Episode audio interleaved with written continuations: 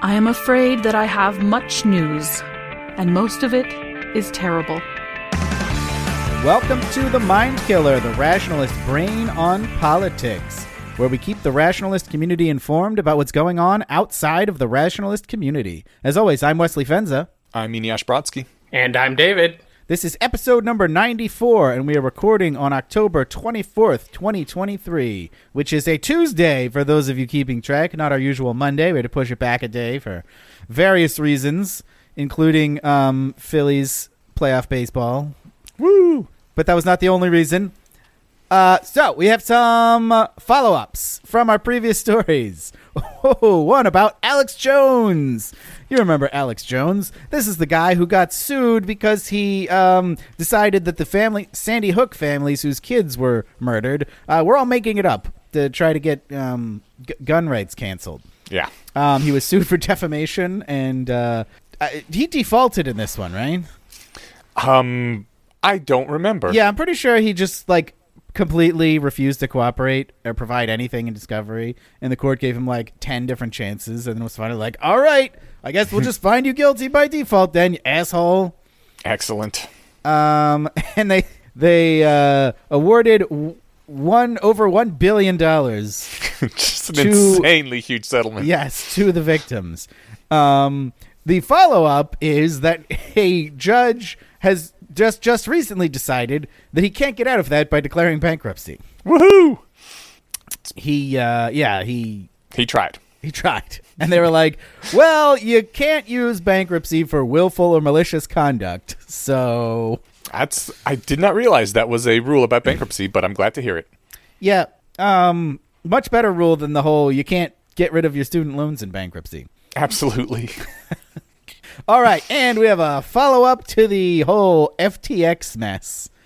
Uh, we did uh, quite a bit on it when that broke, uh, but now the trial is underway, and Caroline Ellison, who is the uh, girlfriend, I guess, one of the girlfriends of SBF, the head guy and founder of FTX, she was on the stand.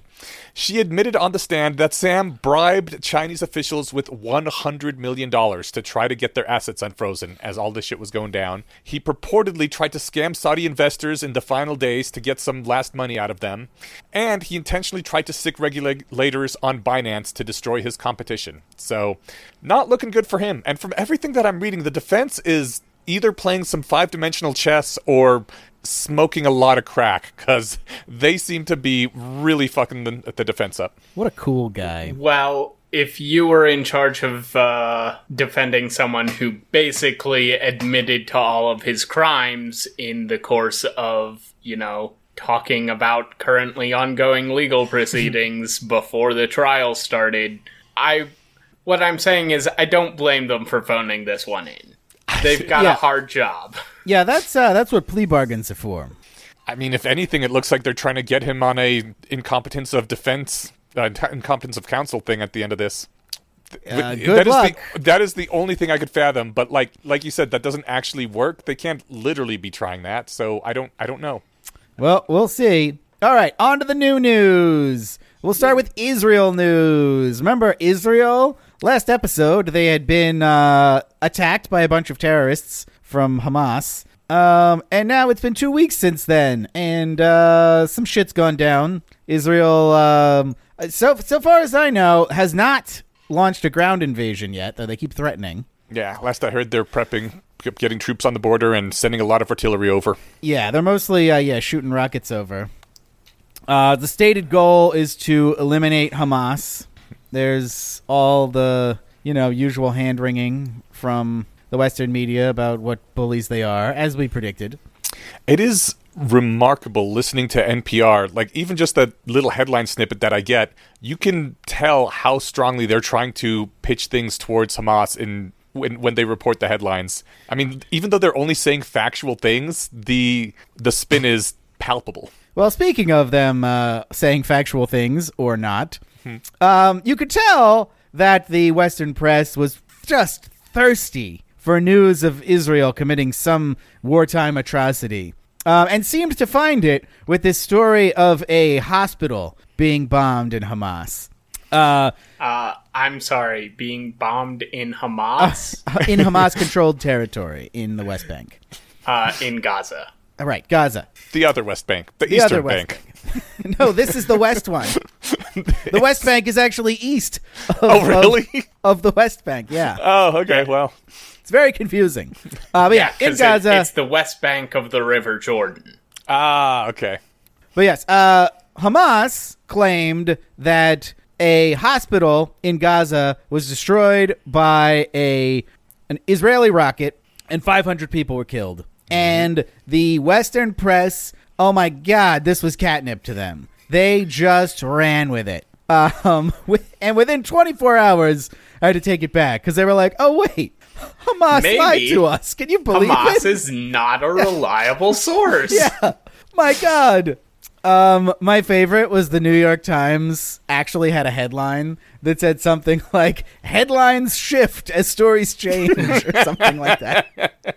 It was it was fantastic. It's just a thing that happens to certain unspecified headlines somewhere. yeah, and it turns out what actually happened probably nobody knows for sure, but most of the evidence points to that it was a Hamas rocket that like bl- misfired, like blew up in the air over the hospital and like dropped down in front of it. The hospital was not destroyed. It was Uh, it, it, it did blow up when it impacted the ground. It just the rocket motor cut out, or uh, rocket engine. Mm-hmm. I, okay, yeah, the rocket engine cut out prematurely, and it landed in Gaza. Yeah, in front of a hospital where a bunch of people were Yeah, camped in out. It did kill, uh, uh, uh, you know, several hundred people. Um, Wait, did it actually? Was the body count confirmed? Because last I heard, like No. nobody was saying any no, numbers. it like at most killed two people. I think. two Yeah. people. Yeah. The- Oh the my real- god! The thing. Oh my god! When you yeah, actually no, saw the, the the death count was entirely made up. the, the Wow. the New York Times like front page that I saw had this absolute bombed out shell of a building. Oh, yeah. And I was like, holy shit. Turns out they just used stock footage of some building that had been destroyed in probably Palestine. I'm not even sure where. I would assume Yeah. they at least got to the same location. And when you actually look at what happened, it's a burned out parking lot. Which I mean, okay, there's a lot of burned out cars and some people died. Well, and but the thing, the thing is, they had like in tiny print under that photo that it was a, it was some other building. Yeah, but they they named the location where the actual photo was taken Yeah. without mentioning, hey, by the way, this is like a hundred miles away from the place that we're writing about in this article. Right. You, ju- exactly. you just have to be an expert in Israeli geography in order to have any idea that this isn't the uh, a photo of the place being discussed. David. Or at least, you know, have a passing familiarity. David, it sounds like you're suggesting that they were intentionally misleading. That is exactly what I'm suggesting. Well, I can't believe that. That that Yeah. couldn't possibly be true. Not the New York Yeah. Times. To their credit, Yeah, the they thing- actually apologized. Yeah, Sort the of. thing that uh, pisses me off most about this is they had one of those bullshit wishy-washy headlines, which, by the way, listeners, you're welcome for us not doing this, where it's like 500 people dead in hospital or in Israeli bombing raid on hospital, according to Palestinians. Yeah. And if Hamas I says. was if I was dictator, I would make it so any headline that ends with the source group says needs to have a subtitle that that reports in very clear language how reliable that group has been in past reports. Yeah, to be fair, that's not a uh, defense to defamation if you're just like repeating what someone else said uncritically.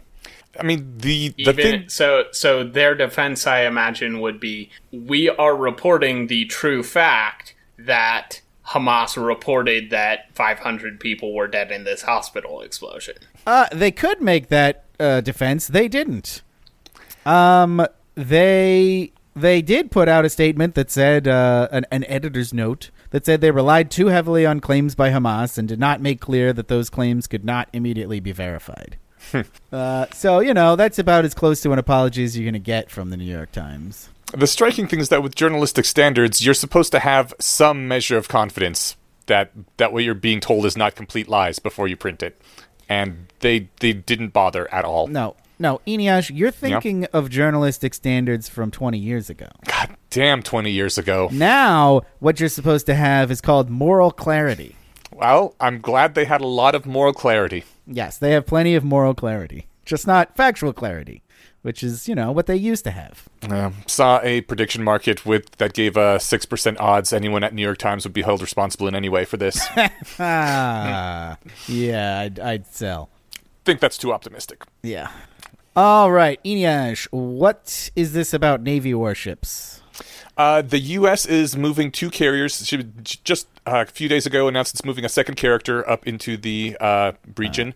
You said character. I assume you mean aircraft carrier. I did mean carrier. Yes, I apologize if I misspoke there. Uh, which is the main main group around how the U.S. The main way U.S. projects naval force is around aircraft carrier groups. Uh, this particular U.S. Navy warship that was already there shot down several cruise missiles and drones that were launched from Yemen and were potentially heading towards Israel. So I don't know. Interesting that we're already getting involved in the shooting there. Yeah, I just saw a headline right before we started recording that apparently one of those was shot down by Saudi Arabia. Ooh, things getting spicy. Right? I don't know what that means, but that's interesting. No. Um, so that's going on. Uh, still, uh, I guess, I guess they're still anticipating a ground invasion. That's probably we'll have more on that by the next show. If they have not launched a ground invasion by the time we have our next show, I'm going to be really surprised, and also wondering what the fuck they're doing. Yeah. Um, Eneasz, you have uh, a fun story from us uh, for us from Playboy. Yeah, Mia Calafia is a um, Okay. adult entertainment actor. What's up? Eneasz, her name is Mia Khalifa. You know, it's a bunch of letters that look weird all put together. I, I guessed. Mia, Khal- you know, I could have just sounded it out if I did my phonics, huh? Mia Khalifa. Yeah, In fact, I think you should Google her and and watch a few videos so you can get the pronunciation down. okay, I will work on that. All right. Uh, We'll, we'll, we'll do an update in the next show. Anyways, uh, she she was posting some serious edge lord shit uh, and in support of Hamas terrorisms, and uh, Playboy canceled her, took took her, kicked her off their site, and I just would like to take this moment to say what a weird fucking timeline it is when the pornographers are the ones that are pro censorship, and uh, I I still stand by my statement that they should not be getting involved with this. Like, let her be canceled by people not giving her any more subscriptions or however else she makes money because she's too repugnant in what she says. Like, Playboy does So- not need to get involved here. So, do we want to wade into the whole is firing people who are uh, in favor of murder and rape actually cancel culture discourse? I mean, sure, why not? yes, it is. Okay, cool. Seems All like right, we're good. all on the same page there. All right, Yeah, good. Glad so- we sorted that out. yeah, so my slightly more nuanced take is um uh it matters if it's like relevant to your job. So like I heard about this one case about a ER uh technician who works for a Jewish hospital uh posting um pro Hamas shit and she got fired. That one I'm kind of okay with because, you know, if someone's in favor of Jews being murdered and they work the ER at a Jewish hospital heavily trafficked by Jews, I'm okay saying she shouldn't be poking around people's insides, just even laying aside the, you know, customers probably won't be super thrilled about that thing. Yeah. Um, but yeah, if your job is to have sex on camera, then yeah, that's probably going a little bit above and beyond the bounds of propriety. Yeah, like I would not want to work with someone who is pro Hamas. I I would definitely try to get my boss to not put me with them at the very least. It it would lead to workplace conflict. But um if you're yeah, a platform, you're just hosting videos that someone puts up, like the you that there's no interpersonal conflict between you and that other person. So was she not actually employed by Playboy? I I assume she like didn't walk into the office and meet anyone there. I don't know. Oh, I mean, I assume if Playboy filed her, fired her, they had some sort of job that she was doing for them. Yeah, that does sound plausible. Mm, Uh, uh, she well, said she works as a commentator and content creator for Playboy. All right, I see. I could see if you're a commentator, how how someone would you want them would want you to not be representing them anymore. Yeah, I guess if you're being paid for your opinions, then Yeah. then your opinions are relevant. Yeah. All right, that's fair. Um, I really, I don't think you can cancel, uh, you know, people too much though for uh, being pro Hamas because there are a lot of people that are pro Hamas. It's fucking weird. It's really disheartening. I, I think a lot of people just don't know what the fuck Hamas is. But like they're posting videos on their own social media, being like, "Look at all these babies we killed and these women we raped." Yeah. and, and some people just don't know that. They just see, oh, look, the brown people are rising up. That's good. And don't bother to know what actually happened. And I understand that characterization is weird, but the Palestinians are considered more brown than the Jews. They they they are, despite the fact that their skin color is uh, very I- similar. Yeah. Um, my favorite thing that I saw was some march where some like reproductive rights group was like, "There's no re- reproductive rights." Yeah, it, without. I think it was reproductive rights means free Palestine. yeah, that's what that's what it was. Was Isn't that the literal opposite of the Yes. truth? That is, Okay. in fact, the literal opposite of the truth. like you guys, you can't not know. Uh, Hamas is I like I is think a very they conservative Muslim literally group. they literally just don't know. I can't. How is that possible? They don't care to know. I guess, but like that's that's all. But that's all the news has been for the past like. So, Wes, you Uh, I know. are vaguely more lefty than the the other two hosts here. Can you explain this thing that leftists seem to have going on where they can't talk about only one thing at a time? Yeah. So the left is um, a coalition of many different interests, and to stop infighting, uh, or at least to attempt to stop infighting, it obviously hasn't worked. Um, they all kind of adopt each other's positions. Um, so the and and it they're, they're sort of united by a uh, a a belief that they stick up for the underdog. Um, and they, you know they have to kind of define the underdog a certain way for that to work. But it's all the way they look at it. Like everyone that every position they have is sticking up for the underdog. Um, so that's how you get you know women standing up for reproductive rights and um, you know Palestinian refugees is as part of the same cause. Yeah, so I get that. And I Uh-huh. even get how, in some sense, how the same person can support both of those causes. What I don't get is why can't they just put one thing on a sign at a time? Oh, um, well they could, but that's you know that's less cool. They probably do often. Like Yeah, they we do. just we saw this one because it was so fucking Okay. nuts. Okay, yeah, I guess the toxoplasm of rage just delivers that to me less often. Yeah, but also you know it's the more the more things on the left that you support, the you know the the higher status you are.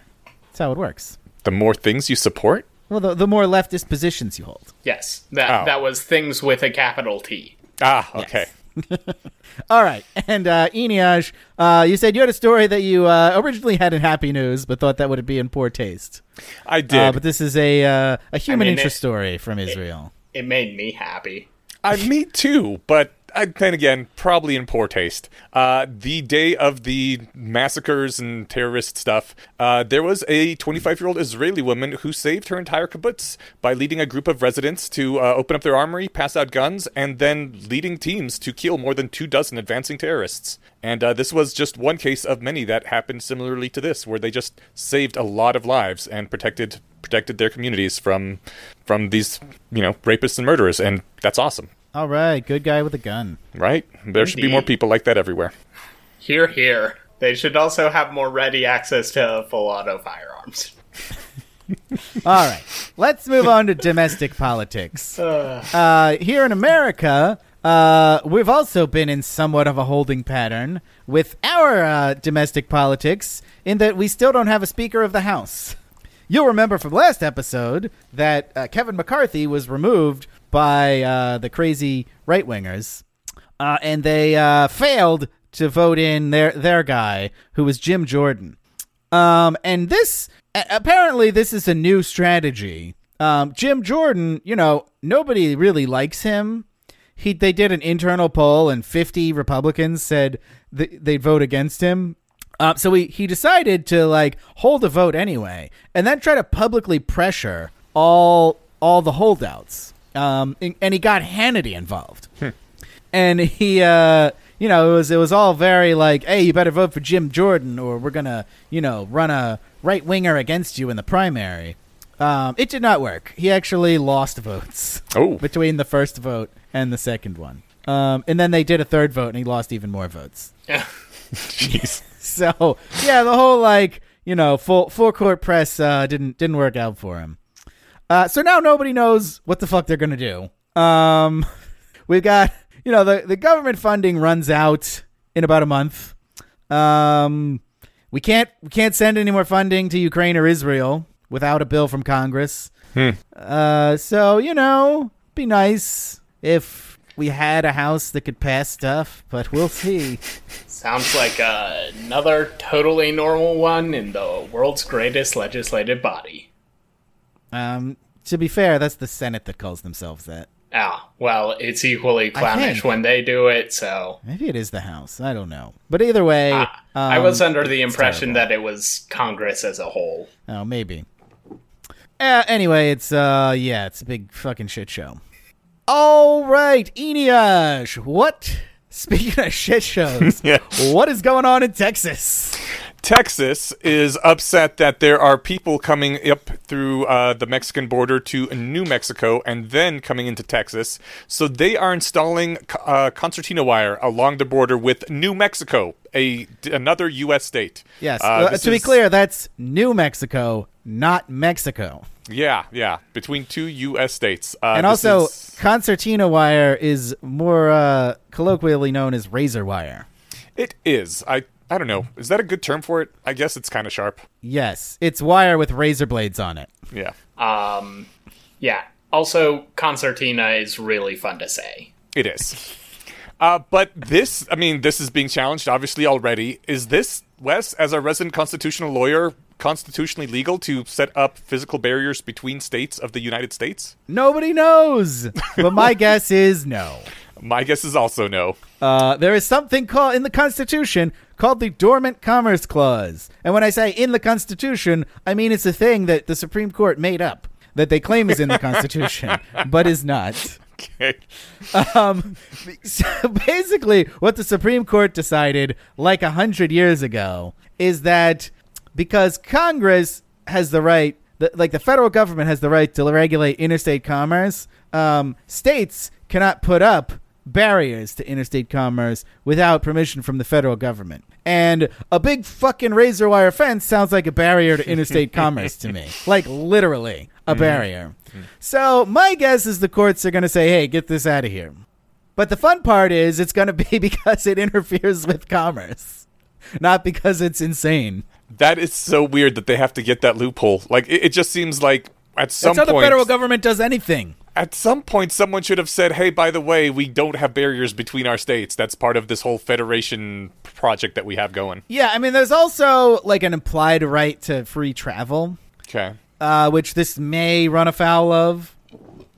Like even the European Union has some sort of rule that says you can't put barriers between the member nations, right? I don't know. Be They really might be able to put barriers, but they I know they, they have to let people through. But I don't know if it's it's illegal to put up like a checkpoint or something. Okay. I think I had to get my uh, my passport checked when I took the the train from uh, France to Belgium. Okay. But it was like on the train. There was no stop or anything. Yeah, they would have to do uh, Indiana Jones and kick you off the train if you didn't have it right. while it's moving. No ticket. Really fun scene. All right. Um, so more shit shows. Uh, a the federal judge in the uh, Donald Trump case, uh, the one about stealing the election, has issued a gag order for Trump, uh, which prevents him from making any public statement that targets lawyers, staff, court staff, or witnesses in the case. Now, Wes, why would this be a thing that the judge had to do? Well, because Donald Trump was making public statements targeting the lawyers, staff, court staff, and witnesses. I see. That seems like a bad idea. Well, it's definitely a bad idea. It's not uh, illegal um, unless you get a court order that says you can't do it, and then it's illegal. Um, this is I find this very interesting because you know this is pretty uh, di- a di- pretty direct violation of the freedom of speech. Huh. So you actually think this is a, a bad idea, or was it like so extreme that they had to do it? Well, I don't know because um yeah, I think it's a bad idea. Like I think I don't I, I don't think courts should be able to issue gag orders unless they can show, you know, like a clear and present danger. And you don't think that happened here? No. Okay. This is Trump running his mouth. What what what I mean, look, he's got crazy fans and sometimes they listen to him and, and break into Congress. But I, I don't know. He, he also didn't actually target the court staff in this case. It was a different case that he did that. He like posted a photo of a law clerk with uh with a I think it was Chuck Schumer and referred to her as Chuck Schumer's girlfriend. and that, man, that judge was pissed off about that. But like, I I feel like this is I feel like freedom of speech is actually super important, and I don't like the idea that a court can just say uh, to a person who hasn't been you know found guilty of anything, uh, you know, you're not allowed to say certain things. That is a very brave take, and I admire your willingness to say it publicly. this is a pretty narrow order. It lets him, you know, there's nothing, you know, he's still allowed to crit- criticize the government. He's still allowed to proclaim his innocence. He's still allowed to say it's a witch hunt, whatever. Um, it's just specifically you can't target the lawyers, staff, and witnesses. Um, which the witnesses thing is, um, you know, that's that's sort of already in the law because witness intimidation is illegal. So if he does anything that could be considered witness intimidation, he can already get in trouble for that. Um, targeting the opposing lawyers, though, like if you want to say this lawyer's fucking sucks, uh, I don't know. He should be able to say that. He just shouldn't be able to like incite violence against them. Has he been like saying really extreme stuff that this was judged necessary? I don't know, man. I'm not. I don't pay attention to what Donald Trump says. Okay. Uh, I, I do listen to podcasts that do pay attention to what Donald Trump says. Um, but the most egregious thing I heard about was that you know posting the photo of the uh, law clerk.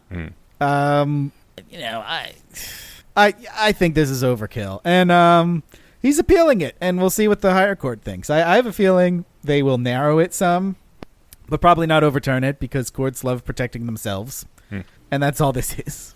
Um, other bad news for Trump. Uh, just uh, this week, his former attorneys have uh, made plea deals uh, in the case. Sit, his Sidney Powell and Kenneth Cheesebro or Chessbro, Oh. What what did aka Cheese and Crackers. what did they plead to? Uh, I think s- Cheese Chessbro pled to a felony count. Uh, one of the seven he was charged with. I think Powell pled to a couple of misdemeanors.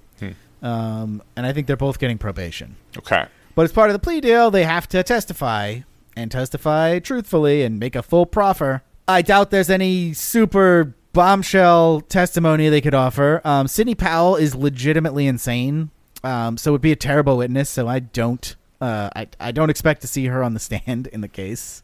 When you say legitimately insane, Uh, Sidney Powell is one of so these are both like big election deniers.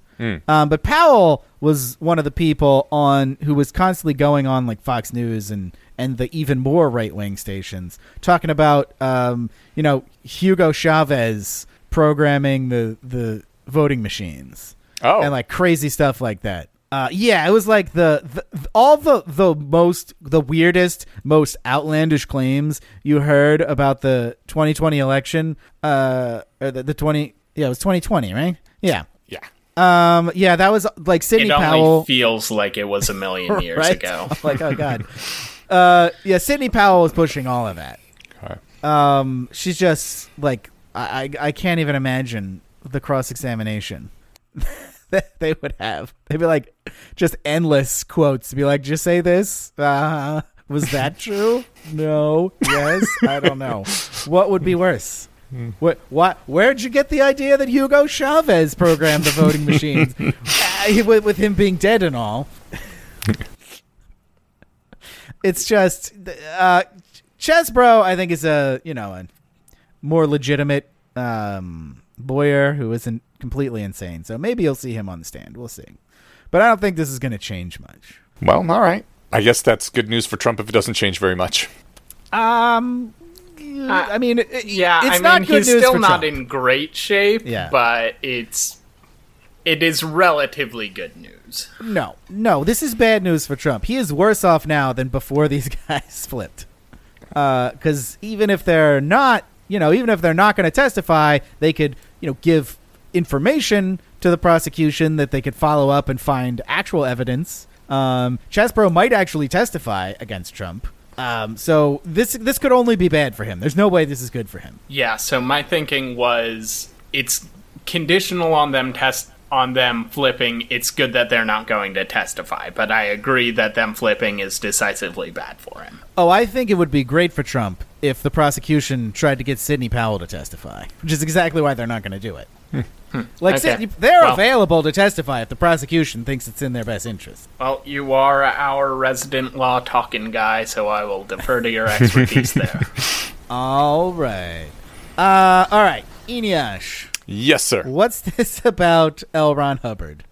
Oh, yes. Uh, so there is a right to repair law, I hope we all know about, um, that gives you the right to open up your electronics and repair them. Uh, this particularly has been a big deal for farmers that have been sold, you know, multi hundred thousand dollar tractors and other farm machinery and told they can't do anything about it. They have to have a representative from the company come out and fix it, which costs a lot more than fixing it yourself.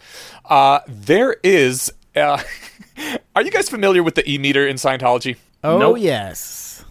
Okay, the e meter is basically the same technology that they use on in lie detectors, which measures uh, the conductivity of your skin, um, and is used to be like well one no, of the things they use for lie detectors. it's a totally different thing. It measures your thetan level. Right. The lie detectors measure a bunch of different things, actually, but one of the things that measures your skin conductivity because supposedly you conduct more when you sweat, and when you're sweating, it's because you're nervous, and you're nervous because you're lying. It's all a bunch of pseudoscience, but it does actually test your skin conductivity. Yeah, unlike e meters, which actually test how many thetans you have. Yes, that is one of the ways the Scientologists get you. They they have this e meter which tests how many thetans are in your body, and then they're like, "Oh my God, you have so many thetans. You may need our spiritual practice to help you cleanse your body of these thetans." Yeah, if you've ever been offered a stress test from a Scientologist, that's what that's what that is. Okay. Uh, these these e meters, uh, despite the fact that we know what they are, are actual considered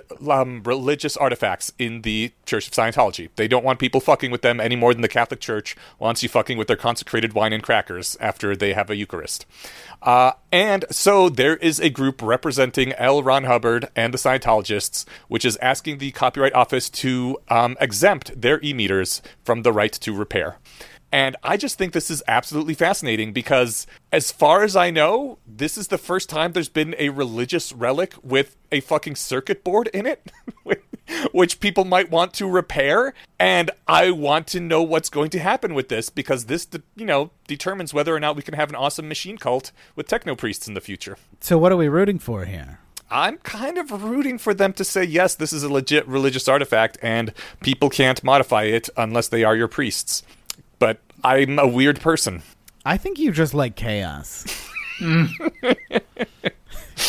like if the Scientologists get an exception for their e meter, that's more that's higher chaos. That is higher chaos. It's it's I'm not going to lie, it's awesome.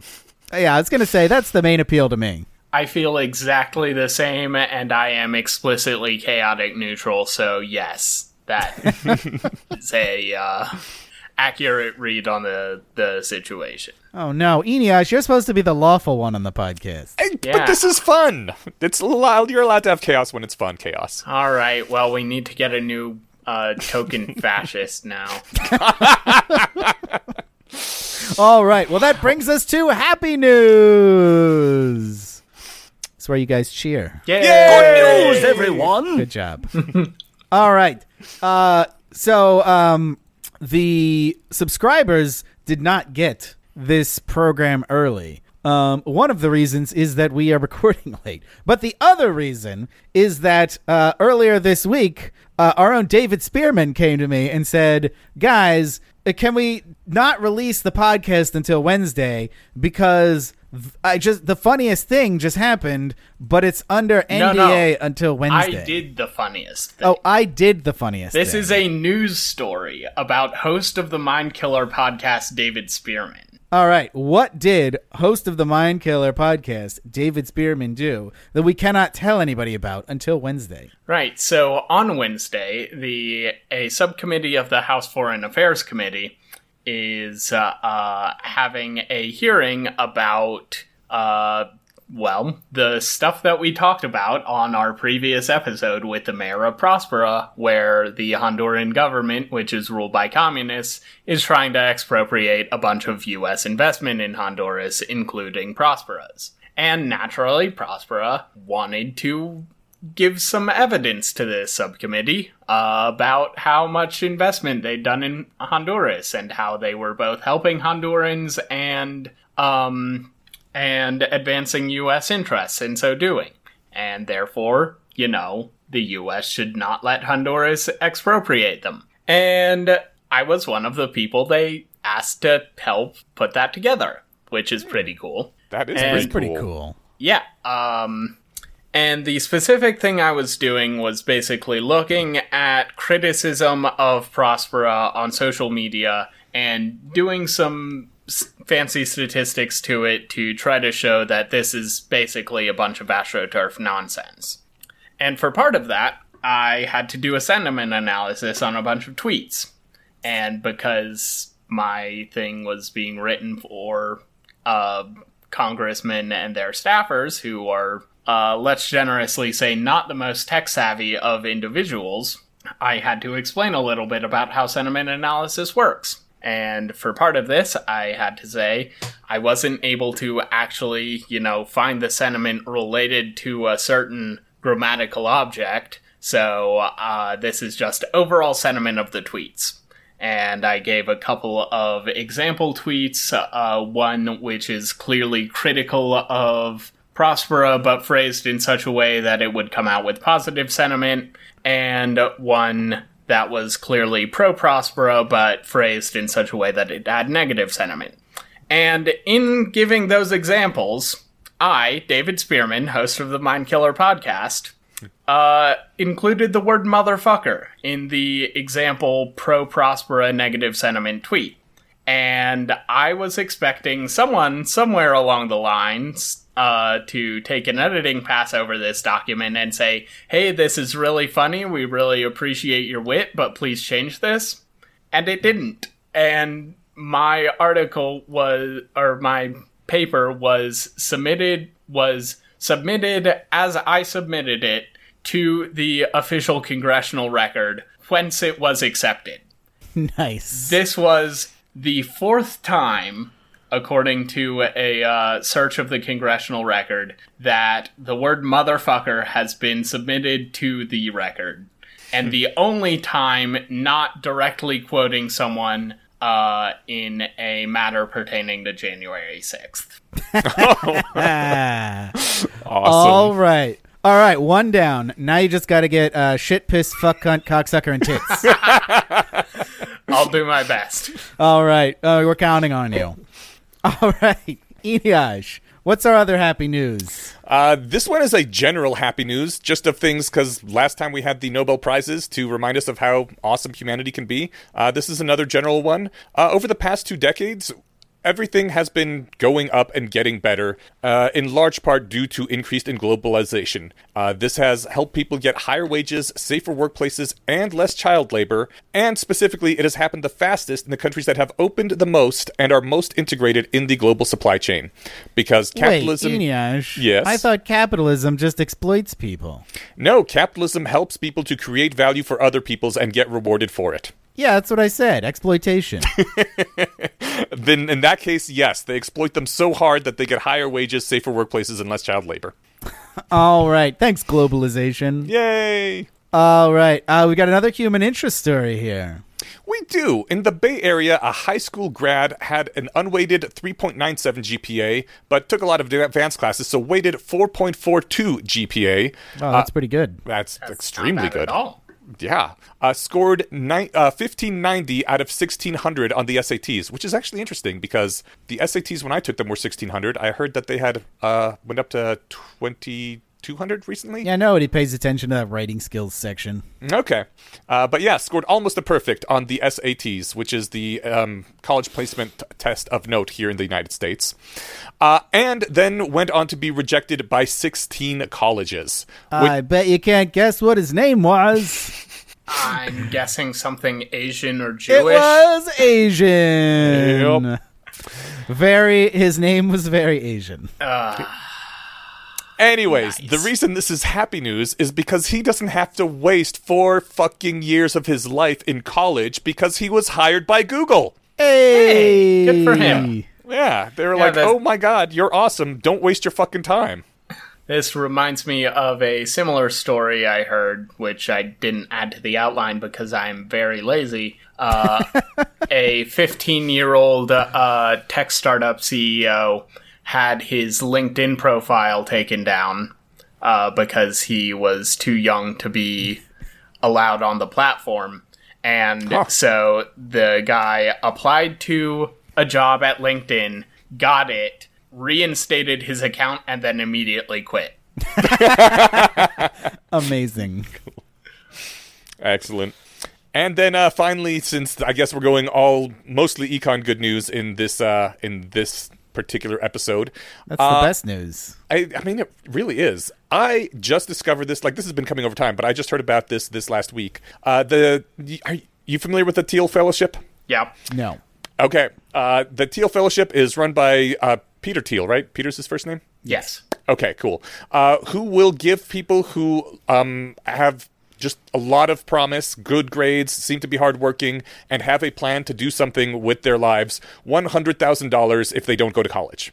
He's just like, you want to go to college? Don't. Here's a hundred thousand dollars. No So strings is it like a MacArthur Genius Grant, but Yes. conditional on you not going to college? yes. That's amazing. Yeah, and no strings attached. Like he doesn't take any equity in whatever you do with that money afterwards. Uh, and it has been uh, since 2011. He's been doing this, so 12 years. Go ahead. So he, in addition to this, he also has a group home. I want to say in San Francisco, uh, where, if I'm remembering right, the fellowship recipients are permitted but not obligated to live there, uh, rent, and I want to say also cost of living free. Oh, nice. Hey now. That's amazing. Yeah. But yeah, this has been going on for 12 years. He has given this to 271 recipients, so just over $27 million he's given out like this. And of those 271 recipients, 11 of them have already founded unicorn startups, which means a startup evalu- uh, valued at more than $1 billion. What? That is yeah. pretty good. So with That's, twenty-seven uh, million dollars, Pretty good return on investment. Uh, it, and it's not even an investment. Like with 27 million of his dollars, he has provided 11 billion dollars of value to the world and taken nothing from it. Plus whatever those other 260 guys were doing, which I'm sure is not zero, even if it isn't a billion dollars. Like this is amazing. Damn. Yep. Eneasz. Yeah. We gotta we gotta figure out how he's doing this. We could probably get together, you know, hundred thousand dollars from uh you know, from from a, a combination of bank loans to to to to do something like this, but we'll take like a ten percent stake. That's I mean that's a really good idea, but also 11 on, out of 271. We we need we need a bit more than No, that's true. we need at least 2.7 million dollars. If only I had more capital. Yeah, exactly. Then we could Ah, invest well. it in awesome humans. Uh yeah, I'd, I'd fuck it up anyway. I have no idea. Who Uh, you'd only to. give it to shitty humans. De- definitely. I'd be like, hey, that sounds awesome. Go for it. Yeah, that's just give it to me. Yeah, right. I'll make another podcast. It's exactly the kind of thing I'd spend it on. Uh, this is much better than Peter Thiel's doing this. Yeah. All right. Well, that brings us true troop deployments. I'm willing to put wave after wave of men at your disposal. As we all know, politics is the mind killer and arguments are soldiers. So, in that spirit, we ask each of our hosts to send a soldier out onto the battlefield every episode. And we'll start with David.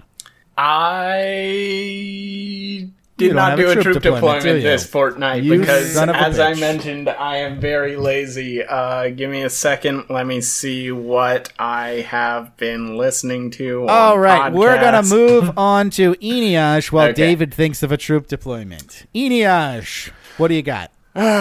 What I have is that anyone who's been in the discourse for long enough has seen this happen and knows it already. But um, g- let's just say the quiet part out loud here. Like gender is primarily personality, and perhaps more accurately, it's like pr- tropes of personality. It's archetypes and um, things that people want to live up to. But it, it doesn't refer to sex, and I think it is quite a big deal to point this out and to say it to people so that everyone can finally all know that we all know this that uh, your your gender is a type of personality and I, I wrote up a number of words on this that argues the point but I'm I'm sick and tired of people being told you know that's not what gender it is that's not what gender is over and over and over and uh just being gaslit uh, basically into epistemic helplessness and saying, I guess I don't know, I'll just keep my mouth shut about it and other people can run roughshod over me.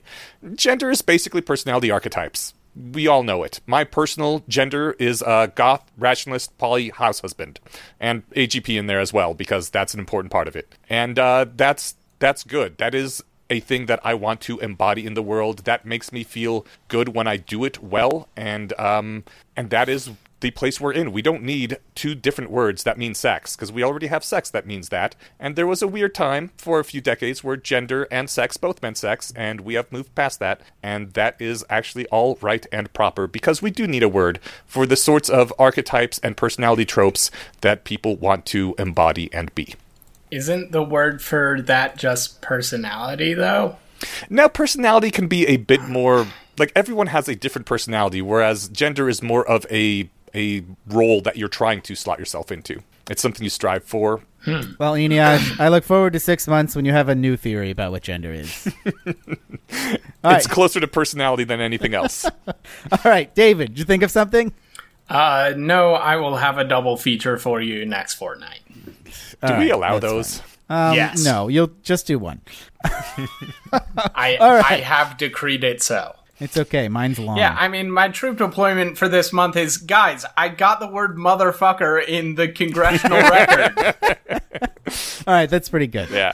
All right. My troop deployment is about the worst parenting advice in the world. Now, this week, someone linked me to a blog post by the last psychiatrist, who you'll remember is the author of a book called Sadly Porn that Scott Alexander reviewed last year, which begins with one of my favorite quotes from a book review. Freshman English class says all books need a conflict man versus man, man versus self, whatever. The conflict in Sadly Porn is author versus reader. The author continues his abuse of the reader on his blog with the following advice. Say you yell every day at Anne slash your eight year old girl for sloppy homework. Admittedly a terrible thing to do, but not uncommon, and eventually she thinks, I'm terrible at everything, and gives up. So the standard interpretation of this is that she has lost self confidence, she's been demoralized, and case by case, you may be right. There's another possibility which you should consider. She chooses to focus on I'm terrible at everything so that she can give up. If I agree to hate myself, I only need a 60? I'll be done in 10 minutes. It is precisely at this instant that a parent fails or succeeds, i.e., fails. Do they teach the kid to prefer, uh, parentheses, find reinforcement in, the drudgery of boring, difficult work with little daily evidence of improvement, or do they teach the kid to prefer, parentheses, find reinforcement in, about 20 minutes of sobbing hysterically and then off to Facebook and a sandwich? Each human being is only able to learn to prefer one of those at a time. Which one does the parent incentivize? This is the worst parenting advice in the world, not because it acknowledges kids' behavior is strategic, but because it uses that observation to encourage parents to find new and exciting ways to force their children to do their homework. Contra the last psychiatrist, you will never teach your kids to prefer boring drudgery. Nobody likes boring drudgery. If your kids view their task as boring drudgery, something has gone horribly wrong. Usually, what's gone wrong is that you are asking your kids to work toward a goal they don't care about. If a kid really wants to accomplish something and believes that hard work will make it happen, they will happily do the work required. Here's an example. In the 1990s, one of the most popular video game series was a role playing game called Final Fantasy. One of the core gameplay mechanics of the series was called level grinding. level grinding involved walking around in circles for hours and fighting random enemies to gain experience and build levels. Typically, you would kill the enemies by choosing the fight command three or four times per enemy, and nothing else. There was nothing challenging or engaging about it. It was boring busy work. Modern games have phased it out for that reason. And yet, everyone did it. You know, for fun. We couldn't wait until school was over so we could go run home and start level grinding. The reason level grinding was fun is that we were working toward a goal we cared about. We knew that if we ground enough levels, our characters would get stronger and we could easily smash the next boss we had to fight. It was immensely gratifying, not only because it got us further in the game, but because we got a sense of accomplishment out of it. So when people act like kids won't work or do boring tasks to accomplish their goals, I laugh. Of course they will. They just won't do it to accomplish your goals. If a kid really wants something and can see their hard work will get it, they'll do the hard work. And if you're working hard toward accomplishing a goal you really care about, it doesn't feel like boring drudgery. It feels good. A last psychiatrist would have you teach your kids to do things they hate, which is a terrible lesson. If you teach your kids to do things they hate, they will end up hating the things they do. That is failing as a parent. If your eight year old daughter would rather cry for 20 minutes than do homework, the correct thing to do is throw their homework in the trash and tell the teacher that under no circumstances will your child be completing any assigned homework. Or better yet, send your kid to a Sudbury school where they don't assign homework to eight year olds. Then ask your daughter what her goals are. Show her how to, how to accomplish those goals and let her decide if it's worth the effort. You'll be amazed at the amount of effort she puts in if she's actually working toward what she wants instead of what you want. That is fantastic. All right, that's our show for this fortnight, which is apparently the only word that can reliably describe a two week period. Please follow us uh, wherever you follow podcasts. Please leave us reviews uh, on Apple Podcasts. Please subscribe on our Substack. It's cheap, it's like five bucks a month. And you'll get episodes early, though not this week because uh, of David's embargo. Uh, but most of the time, you get the episode early. You'll get access to bonus episodes, uh, which I think we're going to do one with V, Zvi soon. Um, and you'll get access to our subscriber only Discord channel, which where you can come uh, plan with us how to get all the other dirty words entered into the congressional record. So please uh, come back in two weeks, same rat time, same rat channel. Bye. Bye.